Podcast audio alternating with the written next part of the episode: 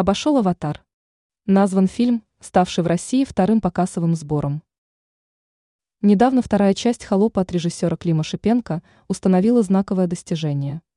Комедия собрала в российских кинотеатрах 3,518 тысячных миллиарда рублей, а это значит, что по кассовым сборам «Холоп 2» обошел первого «Аватара» 2009 Джеймса Кэмерона. Кроме того, фильм Шипенко стал вторым по самым крупным кассовым сборам в РФ за всю историю отечественного проката.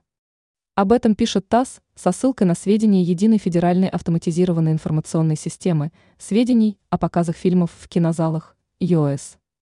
Оператором указанной системы выступает фонд кино, обращает внимание информагентство. А самый кассовый в российском кинематографе – фильм «Комедия Дмитрия Дьяченко-Чебурашка».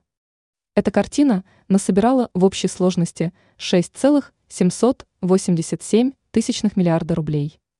Что до «Холопа-2», то, согласно данным ЮС, с начала проката в стране, с 1 января этого года, картина собрала 3 миллиарда 518 миллионов 682 тысячи 595 рублей.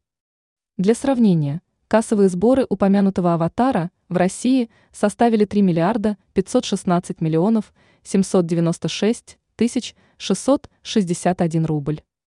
Ранее стало известно, какие фильмы россияне смотрели на новогодние праздники охотнее всего.